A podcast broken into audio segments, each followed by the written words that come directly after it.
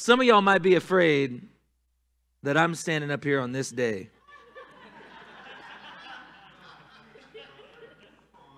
Don't be afraid. There's nothing to fear. Fear not. I want to tell y'all that I'm very excited uh, about the word for today. There's a ton of information. I have no idea how it's going to all come together. Um, but we're going to be talking about the nativity today.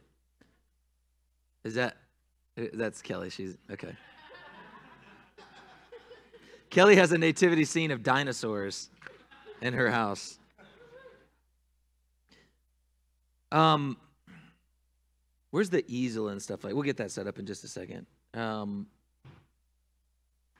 in all honesty, when we talk about this battle that's kind of seems to be happening between Christmas and the festivals, I just want to put some of that to rest. I have zero against anyone that celebrates Christmas. Some people, I think, when I go like, like I went to Garrett and Elena's house and they had this Kirk Cameron uh, video of like, you know, Jesus saving Christmas or something like that, like defending Christmas. and uh, and I gra- and I thought, you know, I thought it was hilarious because the whole premise of the movie is this uh, this guy who's a real Poindexter, I think would be the easiest way to describe him, is trying to say like Christmas is really pagan origins, and and and then Kirk Cameron being like cool and awesome, or like comes in and is like, you know, this is really about this, and he like saves Christmas by doing that. I don't have anything against anybody that celebrates Christmas. Okay, some of y'all in here are houses that are divided right now because you're trying to understand what to do because uh, one of these guys that gets up here and preaches keeps talking about the festivals and seems to be demonizing Christmas. Uh, and so there, there, there may be people in households, one that says, Hey, I want to do the festivals, and the other one says, I want to do Christmas. And so you guys are, are, are maybe talking about that in a very healthy way. I want to encourage you that Lindy and I literally went through the exact same process. The year before we did away with Christmas altogether, we got the biggest tree we put all the stuff on it and did the presents. And I felt this like thing in my heart where I was torn about what to do. But I was trying to, in faith, go all aboard for Christmas, right? And so this battle, this struggle that, that exists, that Jim? Hey, man, good to see you. This battle, this struggle that exists, it, it's taken us five years to get to where we're at. So if you're having difficulties in working through things, wherever you land, first off, we love you. The exact same, wherever you land. Okay? Second, if it takes years to get there, be patient and allow the Lord to work these things out. You don't have to have everything together, right? So today, what we're going to talk about is just truth. We're just going to break down truth. And there were many people that called up and asked, right? I said this last week, I think. Like, are you guys doing any uh, special things? Or do you have any special Christmas services? And I see big signs up, you know, come to the Christmas service, you know, candlelight special or vigil.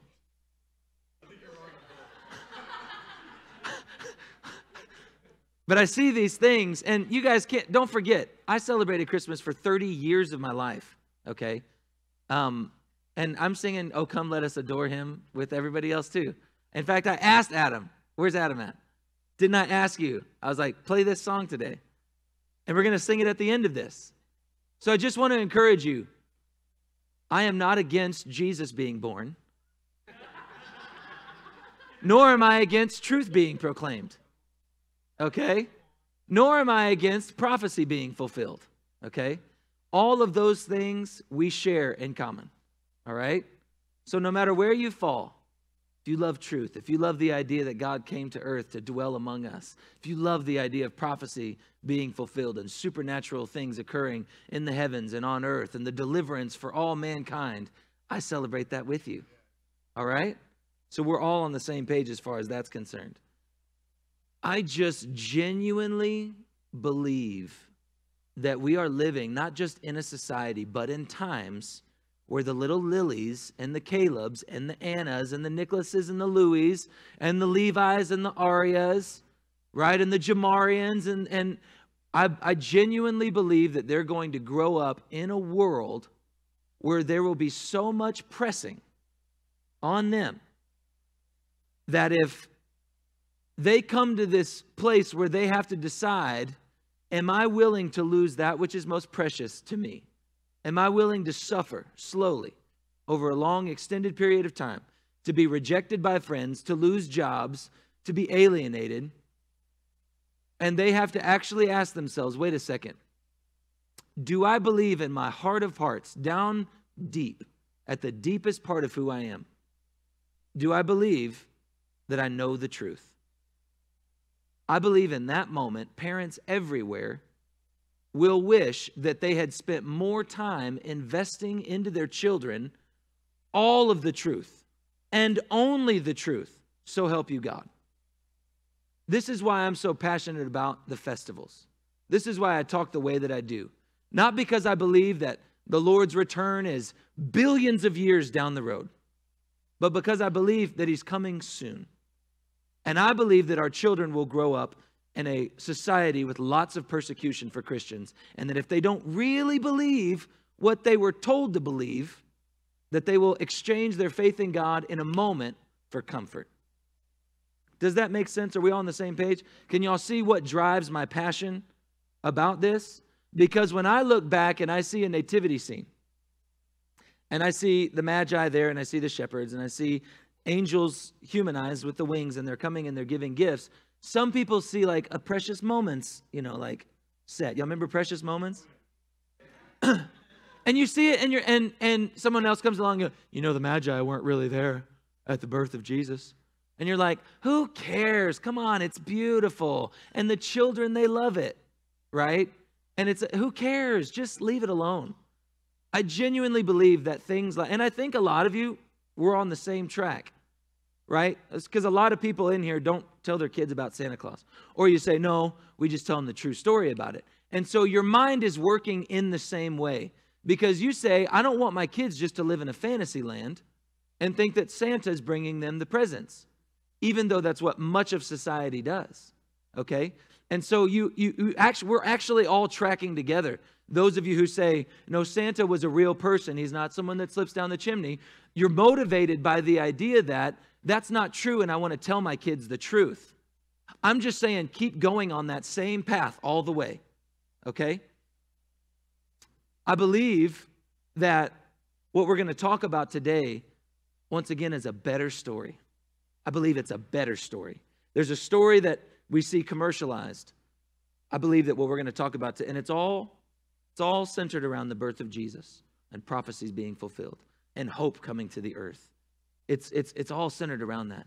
And I believe by the end of this, that you'll see, man, the real stuff is better than the other stuff.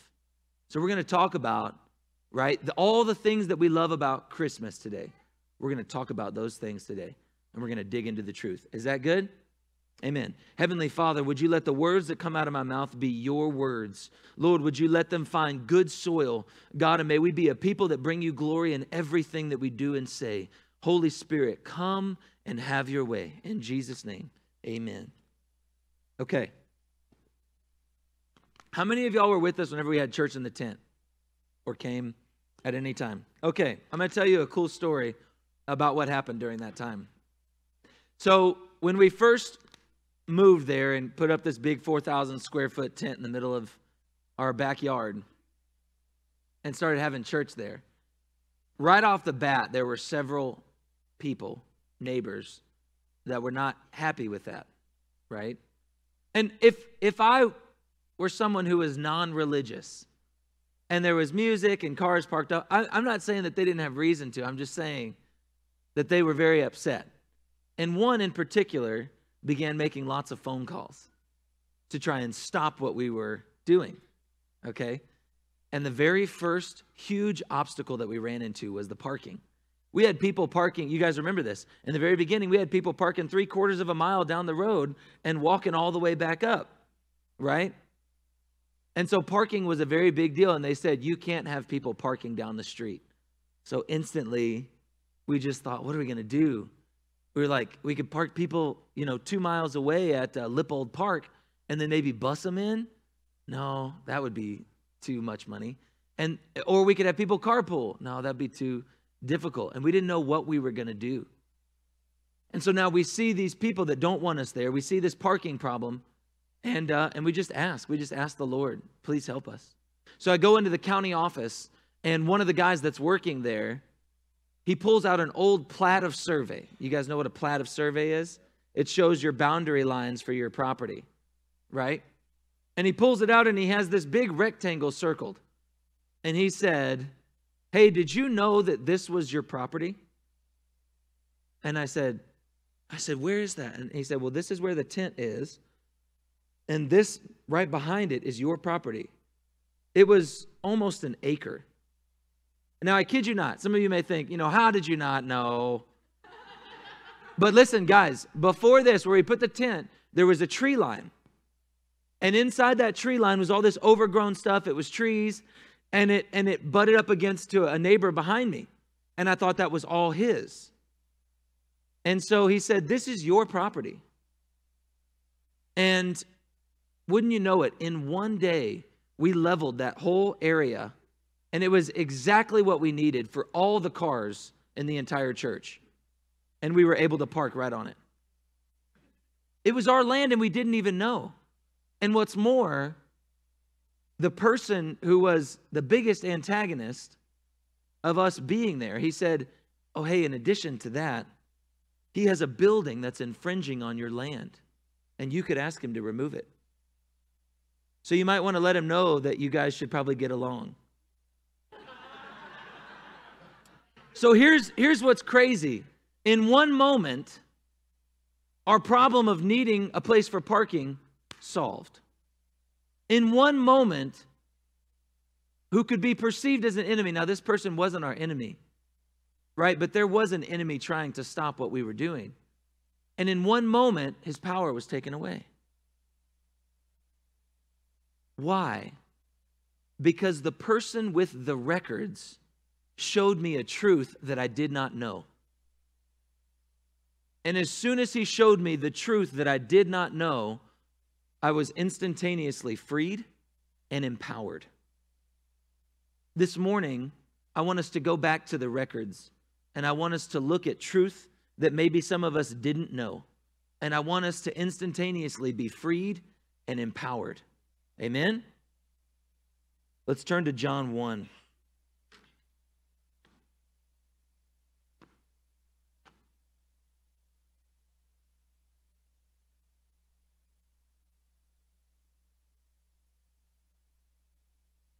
It's time. Verse 10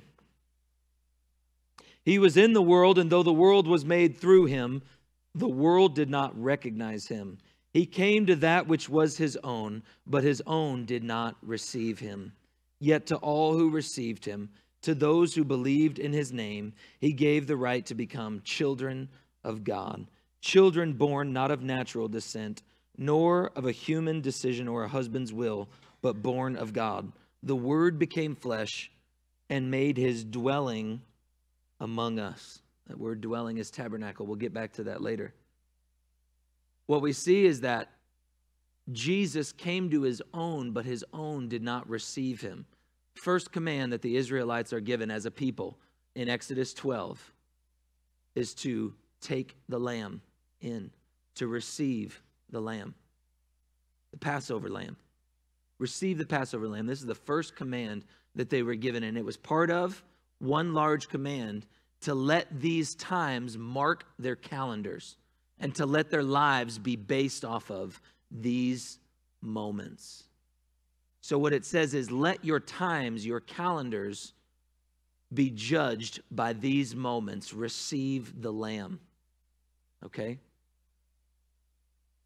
So I want to highlight a couple characters and a few details in the nativity scene. Now, what you guys know of the nativity scene, I didn't, I forgot to imp, input the picture on here, but I want you to picture like the typical nativity scene that you would see, right? And all the the usual suspects. So Saint Francis of Assisi, I love that.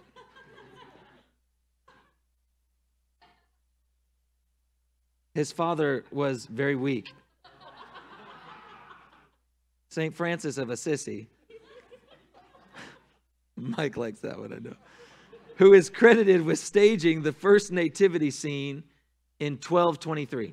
So 1223 AD. This is the first time a nativity scene comes into play. You're like, no, nativity scene happened when Jesus was born. Yeah, but we didn't like go and pick different things to celebrate and then start setting it up with precious moments.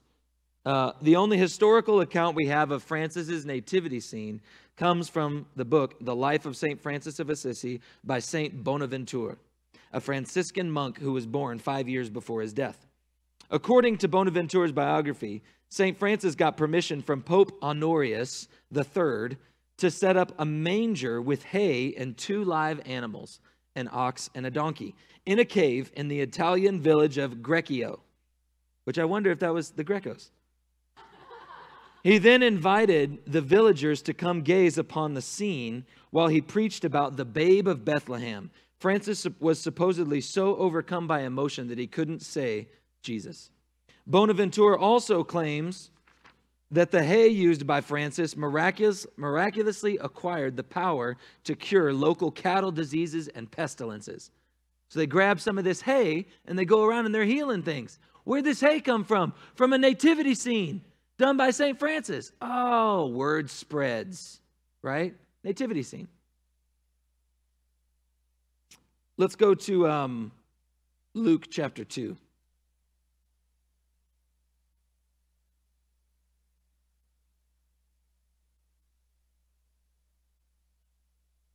So there were two major convergences of groups of people that came to Jesus when he was a child. One group was the shepherds. Now, most of us, when we picture the shepherds, right, if it's ever redone in like a very modern way, if you go to like a play or something like that, they're usually portrayed as like lowly, poor, insignificant. Um, these group of people came to give witness to Jesus' birth when he was born in the manger. An angel appears to him, right? And says, Peace, glad tidings, right? Don't be afraid, right? The, the shepherds receive this message because they're already in Bethlehem. Now, Bethlehem means Bet, house, Lechem, bread, house of bread, right? Many of you have heard this. Jesus, the bread of life, is born into Bethlehem, the house of bread. Okay? So he comes, and the shepherds who are watching over the flocks by night come and visit him. Now, right off the bat, how many of you guys know that lambs aren't just born all year round? They're born during one time because the, the sheep need to eat lots of green grass for their milk, right? And so, lambs, the lambing season is in March, April. Okay, that's when they would be watching for the lambs to come, and the sheep would be able to eat green grass. So, these shepherds are not just any shepherds either, they're Levitical shepherds. Okay, so they're not just random people that just watch sheep, they're of the tribe of Levi. And they're at a specific place called the Migdal Eder. Now, the Migdal Eder is a specific place where lambs that would be used in the temple sacrifices for Passover would be born. Let me show you guys. Uh, go to Micah 4 8 real quick. Keep your finger in Luke 2.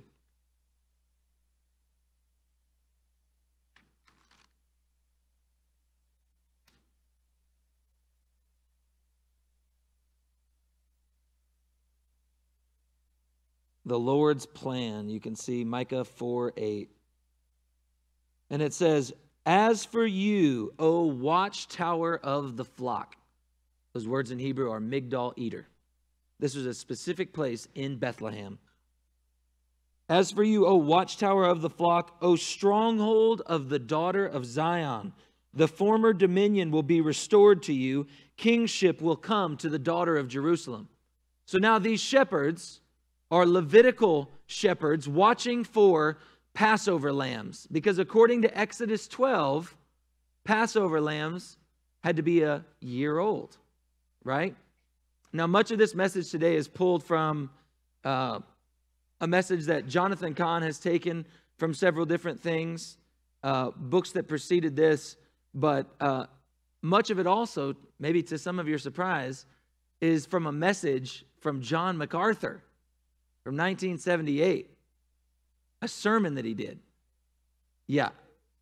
I, I think he still hated charismatics back then, too.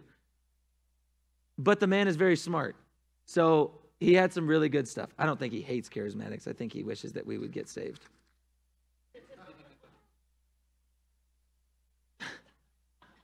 it just means gifts. Charis- it just means gifts.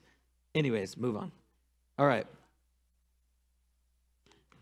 So we have the Migdal Eder prophesied about in Micah 4 8 that the kingship would return to, to the Migdal Eder, which is in Bethlehem. So now these angels come to these Levitical shepherds in Bethlehem that are at the Migdal Eder. And they say, again, verse 8 there were shepherds living out in the fields nearby, keeping watch over their flocks at night. Why were they watching? In case a, a, a, lamb was born. They wanted to make sure they didn't miss the lamb. What would they do with the lamb when it was born? They would wrap it in swaddling clothes. They really would. An angel of the Lord appeared to them, and the glory of the Lord shone around them, and they were terrified. But the angel said to them, Do not be afraid. I bring you good, no- good news or glad tidings of great joy that will be for all the people. Today, in the town of David, Bethlehem, a Savior has been born to you. He is Christ the Lord, or Messiah. This will be a sign to you. You will find a baby wrapped in cloths and lying in a manger. Suddenly, a great company of the heavenly hosts appeared with the, with the angel, praising God and saying, Glory to God in the highest, and on the earth, peace to men on whom his favor rests. When the angels had left and gone into heaven, the shepherds said to one another, Let's go to Bethlehem and see this thing that has happened, which the Lord has told us about. So now, who is going to give witness that Jesus, as John identifies, the Passover lamb, who is going to give witness that Jesus had come into the world? The Levitical shepherds that were watching for Passover lambs. They're in Bethlehem at the Migdal Eder, the watchtower, waiting one day, as the prophet Micah prophesied, waiting for one day the kingship to be restored. And so these Levitical shepherds take off running and they go see the new king born in a manger, lying in the same stuff they would have wrapped these little lambs in.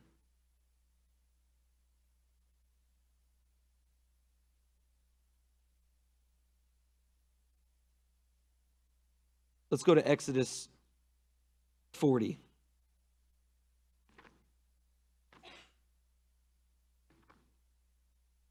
Actually, go to Exodus 12. I'll save 40 for a little bit.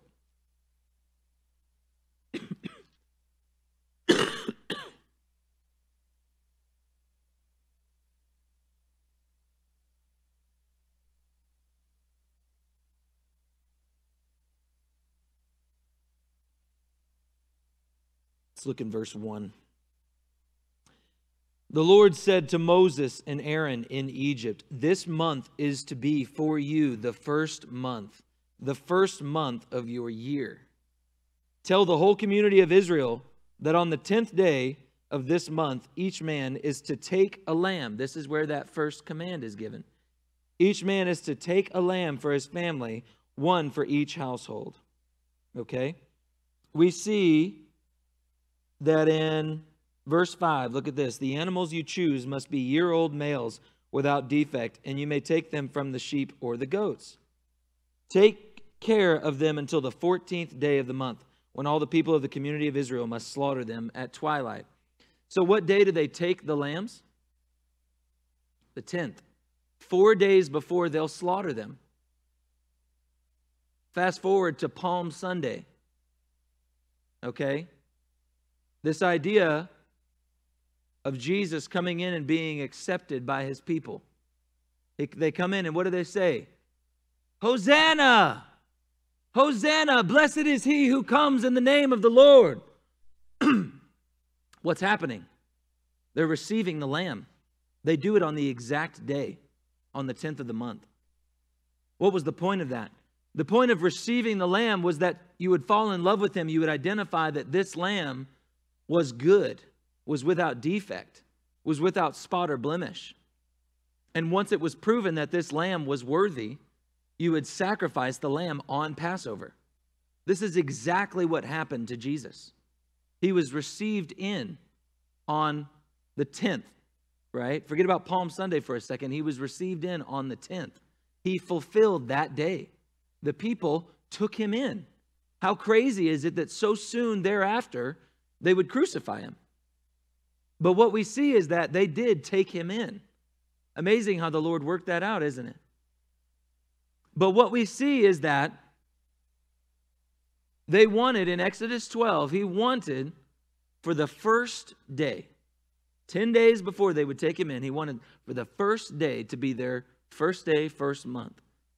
Not Rosh Hashanah, that's a civic new year, but their spiritual new year to be on the first of Nisan. Okay, now for us, that falls in the March April time period. But for them, this is right when their new year happens. And 14 days later, Passover happens. What I want to propose to you this morning is that Jesus is born on Nisan 1, is born at the beginning of the year, the head of the year. Okay? This is something that it's not, this is not just my opinion. These are things that people have looked into, and so I'm, I'm giving you that beforehand so that you can see as we get there, you can see um, you can see how we progress. Uh, let's go to Luke 2:24. You guys are in Luke 2. Forgive me.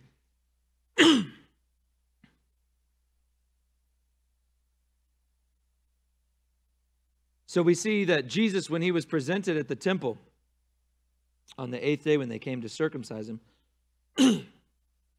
we see that Mary was offering a sacrifice for purification. And look at verse 24. And to offer a sacrifice in keeping with what it is said in the law of the Lord, a pair of doves or two young pigeons.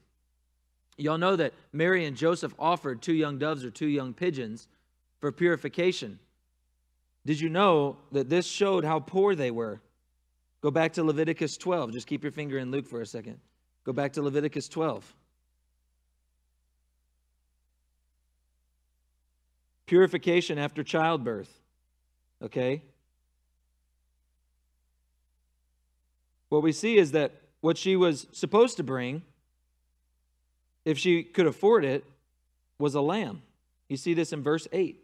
If she cannot afford a lamb, she is to bring two doves or two young pigeons, one for a burnt offering and the other for a sin offering.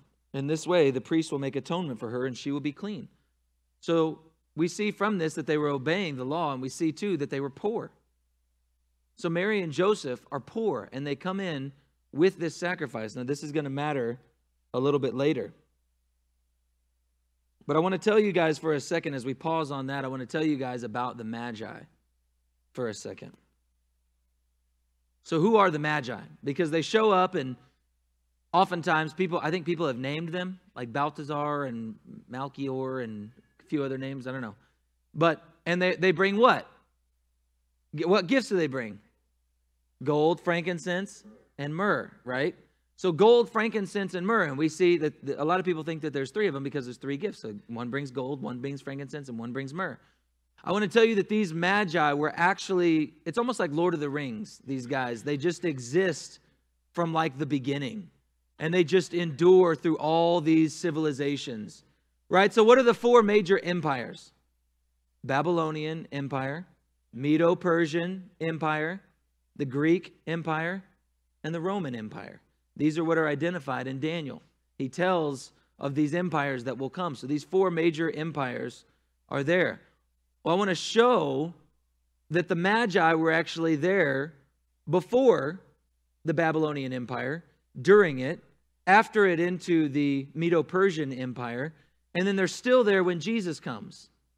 It's this group of people that just endure throughout all these ages, and they just have this like super, like people respect them, they have power, they have authority, they're able to decide who's going to be king in different places, and they just endure.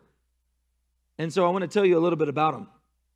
So, just exactly who are these kings that show up at the birth of Christ? Uh, so they came from the Persian Parthian Empire east of Palestine, the great eastern area, the area once ruled by the Babylonian Empire, followed up by the Medo Persian Empire.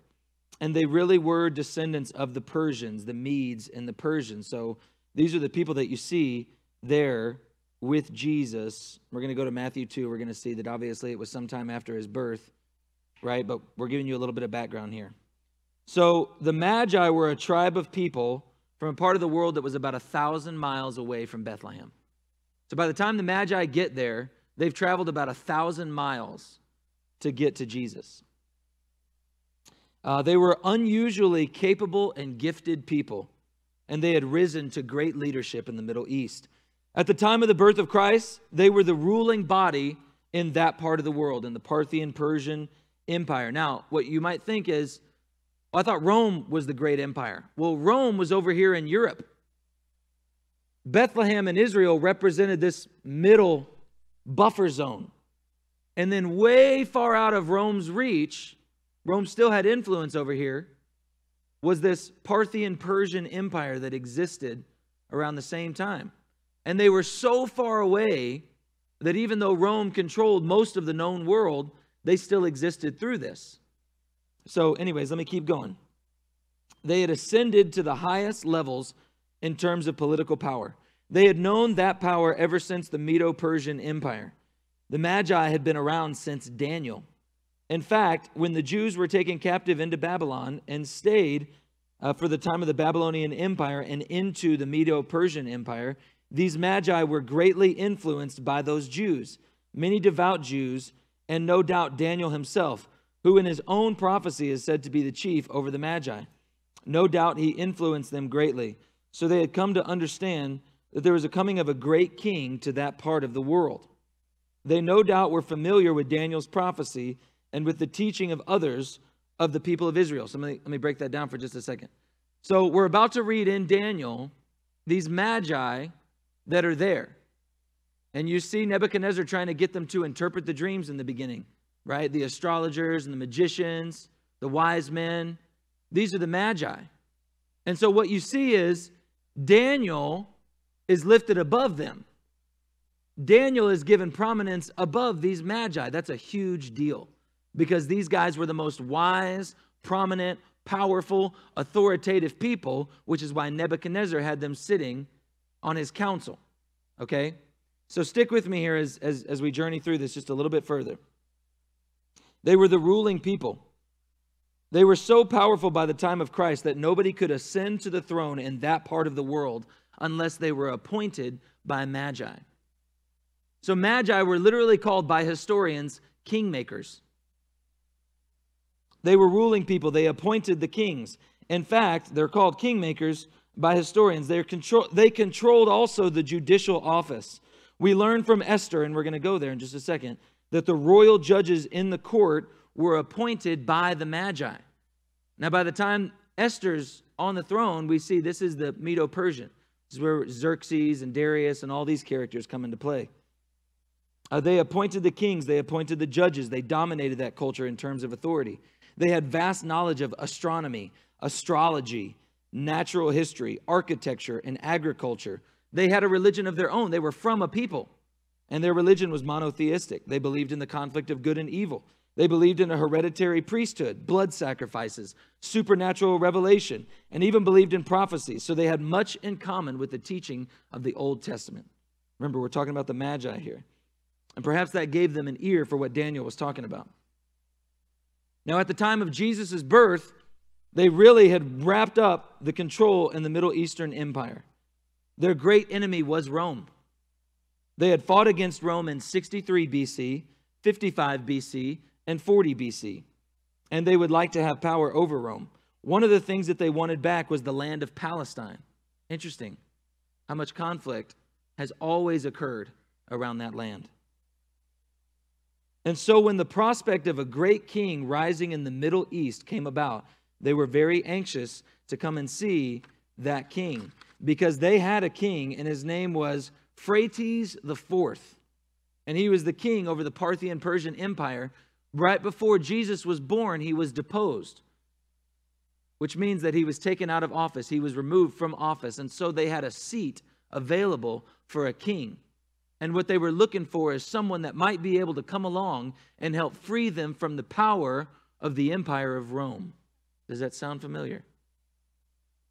So here are the Israelites longing to be freed from the controlling power of the Roman Empire.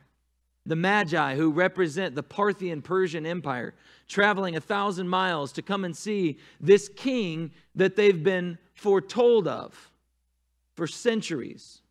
I'll tell you how we get to that place in just a second. But they're both, both people groups are longing to be delivered from the oppressive enemy. Let's go to Matthew 2.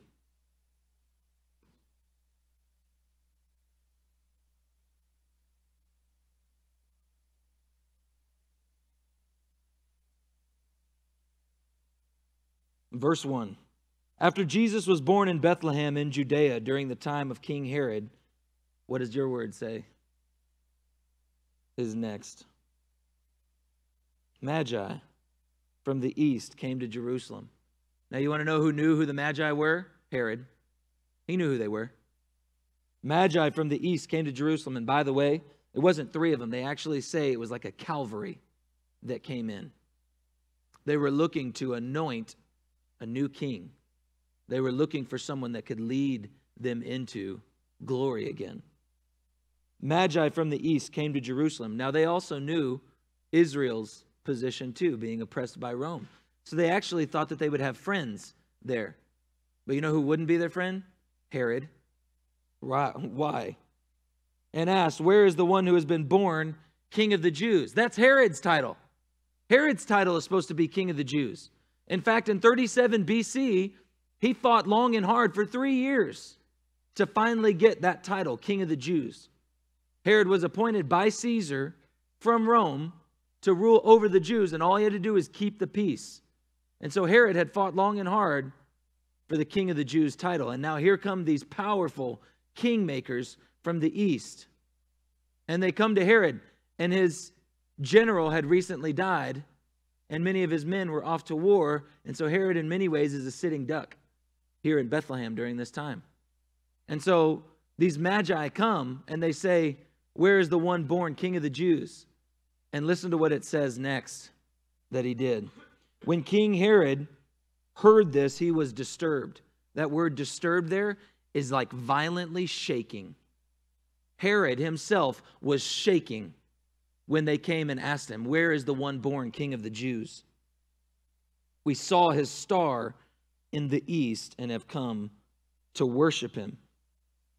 Now, why were they looking for a star in the east? Let's go to, let's start back and I'll give you a little bit of history on the wise men. Go to Jeremiah 39.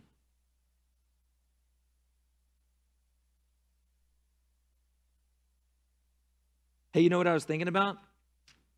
Chelsea, Jody, Hannah, and Joy are all pregnant right now, and they're all worship leaders.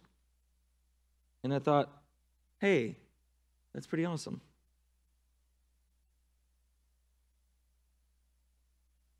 It's like we got some beautiful things in store. Danielle, can you sing? Is that can you? Can you lead worship? Yeah. This is how Jerusalem was taken. Look at this in verse 1. In the ninth year of Zedekiah, king of Judah, in the tenth month, Nebuchadnezzar, king of Babylon, marched against Jerusalem with his whole army and laid siege to it.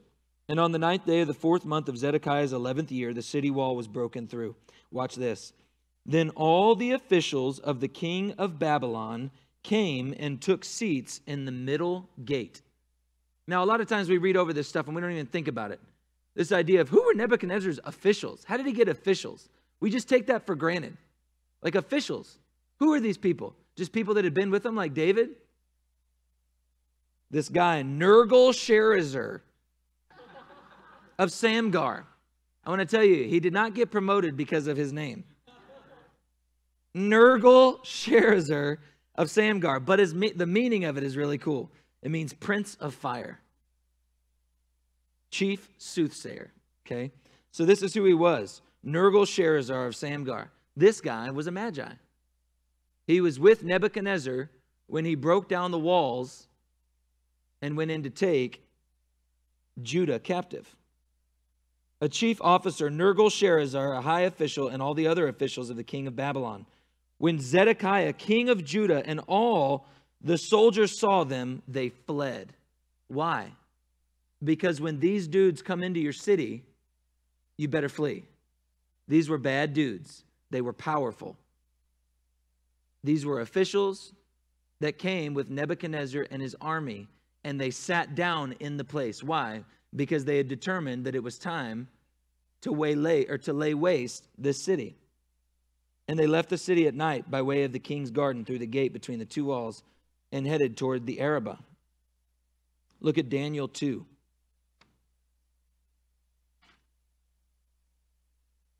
Look at verse 10.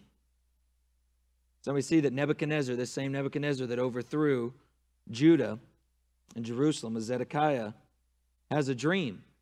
So now at this point, all of Israel is held captive now in Babylon. And we see in verse 10, as Nebuchadnezzar is trying to get these guys who are supposed to know astronomy, astrology, and have all the wisdom to interpret dreams and to know what's going to happen in the future, he comes to them and he tells them, Tell me what my dream means. And in verse 10, the astrologers answered the king, There is not a man on earth who can do what the king asks. Why? Because if they couldn't do it, nobody could do it. No king, however great and mighty, has ever asked such a thing of any magician or enchanter or astrologer. The word magician there actually means astrologer. The word enchanter actually means necromancer. And the word astrologer there actually means wise man. What the king asks is too difficult. No one can reveal to the king except the gods, and they do not live among men. This made the king so angry and furious that he ordered the execution of all the wise men of Babylon. So, this is a very important moment. Why? Because it's possible that in this moment, these dudes might get wiped out. These guys that have existed for so long with all this power and all this authority. But who comes along to save them? Daniel. Daniel comes along to save the Magi. In fact, after he interprets the king's dream, look at Daniel 4. He interprets the king's dream, and the king gives him a high position of authority. And look at verse 8. Nebuchadnezzar has another dream. And who does he call on to interpret it? Daniel. Finally, Daniel came into my presence, and I told him the dream. He is called Belteshazzar, after the name of my God, and the spirit of the holy gods is in him. I said, Belteshazzar, what? Chief of the magicians, chief of the magi. I know that the spirit of the holy gods is in you, and no mystery is too difficult for you. Here is my dream, interpret it.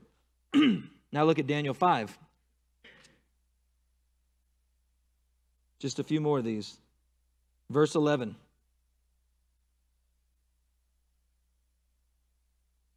So this is now after Nebuchadnezzar. This is Daniel still enduring with another ruler on the throne. Look in verse 11. It says, There is a man in your kingdom who has the spirit of the holy gods in him.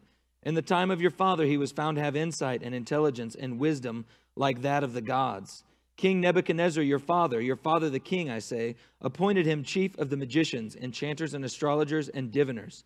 This man Daniel, whom the king called Belteshazzar, was found to have a keen mind and knowledge and understanding, and also the ability to interpret dreams, explain riddles, and solve difficult problems. Call for Daniel, and he will tell you what the writing means. So Daniel is still now prominent with another ruler on the throne. The Magi are still enduring. Go to Esther.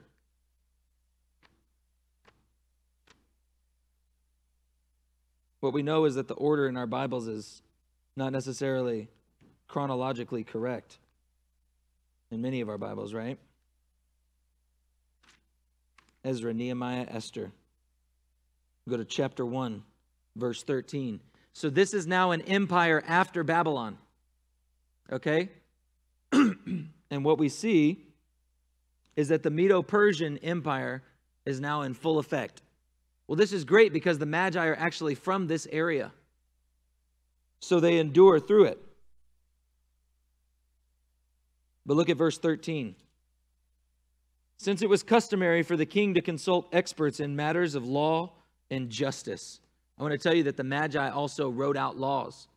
In the same way that Christianity or Judaism can go back to the law that was given to Moses on Mount Sinai, and that law governed the people, the Magi also had laws that governed the people. And so the king would consult with those laws. Experts in matters of law and justice, he spoke with the wise men who understood the times. These again, Magi. And were closest to the king. He had him on his courts. He had them on his courts. Karshena, Shethar, Admatha, Tarshish, Meres, Marsena, and Memucan, the seven nobles of Persia and Media, who had special access to the king and were highest in the kingdom. I want to tell you some prophecies that the Magi would have had access to, because think about this Daniel wasn't just one of the Magi, he became chief of the Magi. Now, these men were learned men with access to all the information that Babylon had during this time. Why? Because they were the trusted nobles and officials. So, Daniel, who we see, gives prophecies about the coming Messiah. Daniel imparts countdowns and prophecies from his scriptures into these men. He tells them about the Torah, he tells them about the prophets up until this time. And he gives them the information about the coming king. And he tells them things like Numbers 24 17. Turn there real quick. These are prophecies that the Magi, during the time of Babylon, when Daniel was chief over them, these are prophecies that Daniel would have given him or given them that they could pass down. Look at verse 17 in chapter 24. I see him, but not now. I behold him, but not near. A star will come out of Jacob, a scepter will rise out of Israel. He will crush the heads of Moab, the skulls of all the sons of Sheth. Edom will be conquered. Seir, his enemy, will be conquered, but Israel will go strong. A ruler will come out of Egypt and